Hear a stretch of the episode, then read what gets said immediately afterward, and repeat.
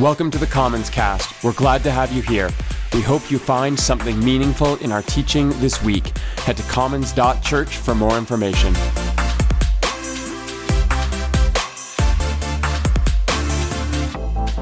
Last week, we made our way through the infamous story of the golden calf. And in the story, Moses is up on the mountain of God for so long that the people, in their impatience, fill the void of his absence with a symbol of other people's gods. And the people think a bull so strong and virile will protect us while that guy, what's his name again? Moses, right? Moses is M I A. And as you can imagine, the golden calf is a debacle. I love that word, by the way. It's a debacle. The result is shattered commandment tablets, Moses arguing with God to save these idolatrous fools, and the eventual slaughter of 3,000 Israelites as some kind of lesson. But more than telling you about something weird that happened out in the wilderness, the writers of Exodus have a bigger message. Do not, they say, do not equate God's power with anything you can build. God's power is not in kings or prime ministers, whether you love them or you hate them. God's power is not in kingdoms or countries, whether they go to war or stand for peace. God's power is not even contained in charismatic leaders and every decision they make. I mean, did God really approve of Moses' execution of 3,000 Israelites, no matter how Moses frames it? I don't think so. That blood stains Moses' hands, and the editors of scripture bravely leave in those unflattering parts because Moses has been a murderer and a man whom God adores, kindred and killer both. And today we wrap up Exodus, and I have one goal to remind us why this story matters to us at all. We'll do that through the closing chapters of the text, but before we dive in, let us pray.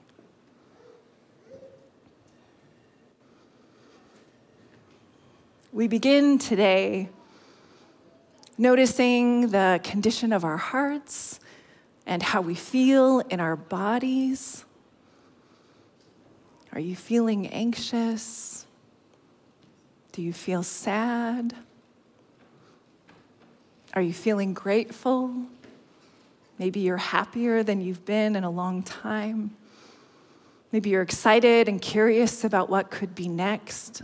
In all times and in all places, God meets us. So we pray. Loving God, settle our hearts, surround our bodies just as we are. Remind us of our belovedness. We are loved when we don't know what to do. We are loved when we've been betrayed. We are loved when we're closing one chapter and opening another. So may the peace of God and the presence of Christ and the wisdom of the Holy Spirit be upon us. Amen. So we're in Exodus 33 to 40, and that will take us to the very end. We'll talk about a divine DTR, another chance at love, tabernacle, and union. Now, you may believe this about me, or you may not, but I had a terrible time dating in my life. I didn't date in high school. I didn't have hookups in college. What could have been relationships in my 20s were mostly almost always botched by me because I'm awkward. I remember hanging out with this really nice guy, Brian, when I lived in California, and we met in ministry and went to some A's games. And early in our hangouts, I got so overwhelmed by the whole thing that I gave him a call on my 2002 flip phone and said, I don't want to date you. You're a really nice guy. It's not you, it's me, blah, blah, blah. And he jumped in and was like, Bobbi, why does it feel like you're breaking up with me? We were just hanging out. and I wish I could say that was the only time that happened in my life. it was not. I always got ahead of the DTR, the define the relationship conversation. I always wanted to know where do I stand and what are we creating together? And maybe it's because dating was such a struggle for me that I find themes of that struggle in all kinds of places, even Exodus. We do that. We look for meaning through the struggles that shape us. So let's think about the end of Exodus like this Who are these people to God? And what are they creating together? We'll start with the story in Exodus 33. At the beginning of the chapter, God tells Moses to take the Israelites and head to the promised land without God. After the golden calf fiasco, we're told that God is still reeling from the betrayal. And Moses won't have it. There's this scene in what is called the tent of meeting, this minimalist version of the tabernacle, which Moses sets up on the edge of camp. It's where Moses meets with the divine face to face. And face to face is a Hebrew idiom that means Moses and God are in direct communication. There's no actual face of God looking like, I don't know, Idris Elba. the expression has more to do with their voices. So listen in on how Moses changes God's mind. Then Moses said to the Lord, If your presence does not go with us, do not send us up from here. How will anyone know that you are pleased with me and with your people unless you go with us? What else will distinguish me and your people from all the other people on the face of the earth? And the Lord said to Moses, I will do the very thing you have asked because I am pleased with you and I know you by name. What I love is that Moses tells God how Moses and the people of Israel should be treated, and God listens. Theologian Ellen Davis frames Moses' conversation with God here as a domestic dispute. It's intimate, it's involved, and even a little tense. And can you hear how Moses is in the driver's seat? Not because he just sat back and waited his turn, but because he became a person of action, speaking for God and negotiating with Pharaoh and delivering new laws and ways of being. Moses got involved with the plans of God, and before he knew it, the plans of God couldn't go anywhere without him. Some of us are content to speak of God's action in our lives. We're confident. We say, Jesus really showed up for me, or this is what God wants me to do. And others are less sure. Or we're in a season of feeling less sure. Speak to God face to face. I never get a reply when I try. And if we're defining our relationship with God and it is changing with us as we change, might God speak in infinite ways? God might blaze from a bush in the desert. God might whisper wisdom in a person's open heart. God might sit on God's own hand saying, Honey, you got this. God might zip God's holy mouth so that the silence is a gift where you finally hear yourself and learn to trust yourself. This is divine partnership. It is co-creative, it is wholly collaborative, collaborative with one party refusing to always take the lead. So Moses comes out on top. And then we launch into a redo of the relationship Yahweh has with Israel. It's another chance at love. In Exodus 34, the Lord instructs Moses to chisel out two new stone tablets. Moses gets to work and then hikes up Mount Sinai in his Tevas with the tablets in his hands verse 6 and 7. And the Lord passed in front of Moses, proclaiming, The Lord, the Lord, the compassionate and gracious God, slow to anger, abounding in love and faithfulness, maintaining love to thousands and forgiving wickedness, rebellion, and sin. Yet the Lord does not leave the guilty unpunished. God punishes the children and their children for the sin of their parents for the third and fourth generation. This is what is known as the 13 attributes in Jewish tradition.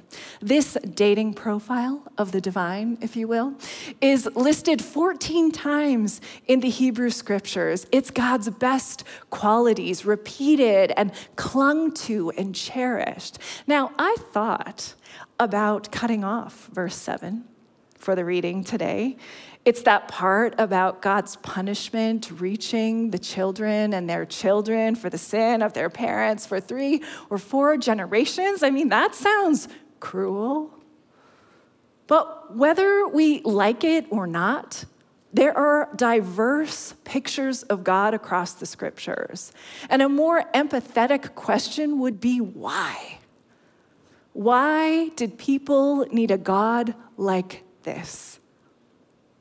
It could be that they are just so tired of the abuse from empires squeezing all their vitality out of them that they long for a God to defend them. Who could hold that against slaves? At the very least, these texts describe the way harm ripples out across the generations of people who are oppressed by forces so much bigger than them. And side note, if you want to know more about intergenerational trauma, read anything by the Canadian physician Gabor Mate, who spent years working in Vancouver's downtown east side. So, here we are in the story. The covenant is renewed, the commandments are reestablished, wonders are promised for the whole world to see, and Moses gets a bit of a makeover. When Moses came down from Mount Sinai with the two tablets of the covenant of the law in his hands, he was not aware that his face was radiant because he had spoken with the Lord. And the Hebrew word for radiant here is karan, and it's only used four times in the Old Testament, three times in Exodus 34, and once in the Psalms where it means horn to refer to a bull. So is Moses the golden calf, the bull now? No, that's actually not what it means. My brain really wanted to like make a connection there this week. It's not there. What it does mean is that Moses has this mystical experience with God and it makes him glow. That's not a stretch in an ancient Near Eastern imagination where radiance refers to the luminosity of the gods and the authority of rulers. So if you're glowing, maybe it's God. I'm sure you've heard it said that couples, as they age, they start to look like each other. Maybe you're kind of wondering, like, is this happening in my life? Rest assured, a study out of Stanford University says that does not happen. We have just evolved to prefer sameness, and so we partner with similarity. And still, I really think the idea is here Moses and God are merging. One scholar says that Moses' face actually becomes the locus of God's presence, and more, the veil used to hide Moses' holy makeover because it so freaks the people out. Is similar to the curtain in the tabernacle protecting the people from God's holy presence. So now Moses is tabernacle too. And details of the tabernacle take up big swaths in the text, too, in fact. Exodus 25 to 31 is where you'll find all these instructions about how to build and adorn what was supposed to be this portable sanctuary. Details like this ark covered in pure gold, the inside, the outside, the cover, all solid gold and the table of acacia wood, also covered in gold with plates and dishes of pure gold. And 10 curtains of blue, purple, and scarlet linen fastened with 50 gold clasps. There's a courtyard, there's this design of priestly garments, there's incense and basins and oils. And then Exodus 35 to 40 is where you'll find descriptions of the tabernacle's execution, its construction, its completion. Work is described as the sharing of skilled labor, the contributions of many offerings. A foreman, Bezalel, whose name means he's always in the presence of God. And combined, these tabernacle chapters make up one third of Exodus. That's a lot of Exodus. All the details, they can feel pretty boring to us. But the tabernacle descriptions aren't a bug, they're a feature. When we drop into the story back in chapter one, the Israelites were abused and overworked by a new Pharaoh. We're told that their lives were bitter with harsh labor, they are used ruthlessly. And as Exodus closes, the free Israelites are put to work again, but with two notable differences. One is that at the beginning of each of the tabernacle sections, the people's feelings are considered. Moses gathers offerings to build the tabernacle from everyone whose heart prompts them to give. So there's no force, but this invitation to collaborate. And the second difference is that the work should stop for Sabbath rest. Sabbath rest to be with family, to have a nap, to take your sweet time eating a meal around a big table with neighbors. This is work that cares for hearts and work that considers bodies. So they work and they rest. They weave and they hammer. They listen and they problem solve. And when they're done, Moses goes around putting everything in its place. Let there be lamps before the Lord over there. Let there be a gold altar with incense that rises and smells so sweet. Let there be a curtain to make everything orderly. Let there be a base basin filled with holy water. Let there be ritual for cleansing and ritual for making holy. Finally, then Moses set up the courtyard around the tabernacle and altar and put up the curtain at the entrance of the courtyard. And so Moses finished the work. And the Hebrew word for finished here is kala, and it means to complete. Now, don't miss this. Kala is the same word used in Genesis to speak about God making the world, putting the sun and moon and land and creatures and people in their place, and saying it is finished, it is complete, it is good. And so we are meant to see the tabernacle as this microcosm of creation. The chaos is over, at least for now and everything is in its place. The tabernacle represents the world as it should be. Now, here's the thing about the tabernacle it never really happened. Don't get me wrong. there is some kind of sanctuary that was portable, and we catch that with the term tent of meeting, used alongside tabernacle in these later chapters. But it's more likely that the details about Jerusalem's later temple get transposed artistically onto this portable wilderness sanctuary in Exodus by priests who shaped the text hundreds of years later during exile. So, did the tabernacle exist? This castle built of gold for God in the desert? Not really. But was it real?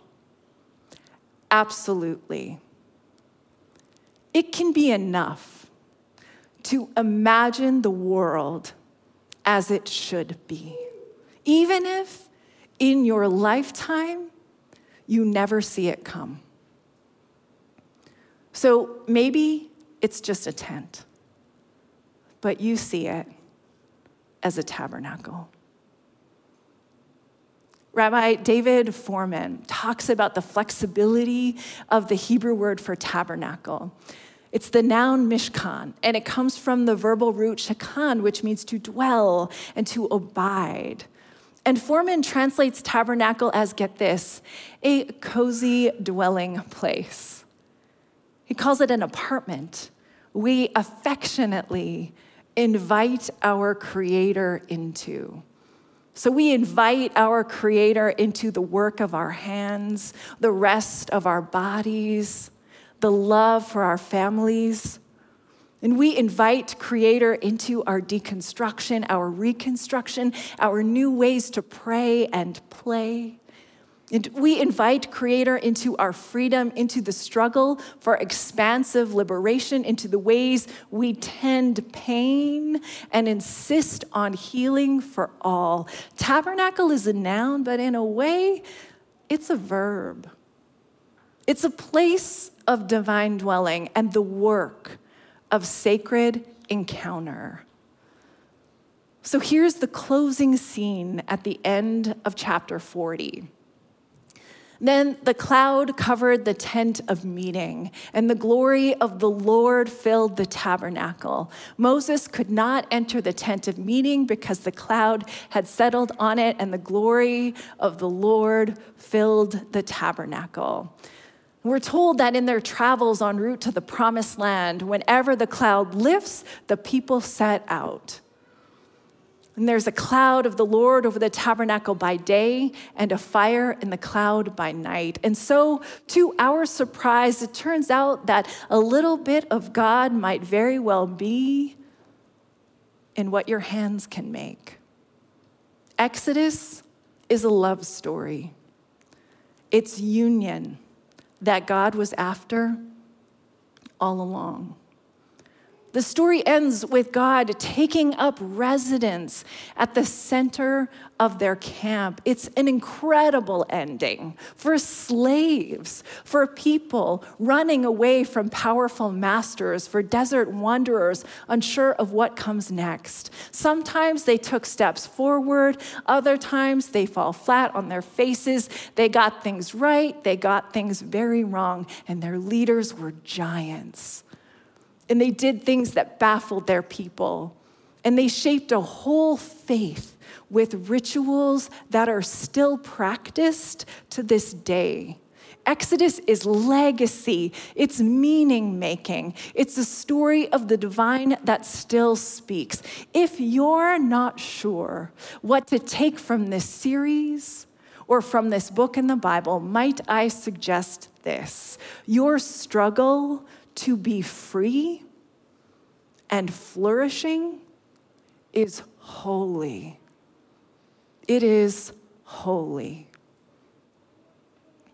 Now, I have a practice that I have used in my life for as long as I've been a student of the scriptures. I hold the Bible in one hand and in the other, as I study, I hold a cultural artifact, often a piece of art in visual, written, or sung form from our time.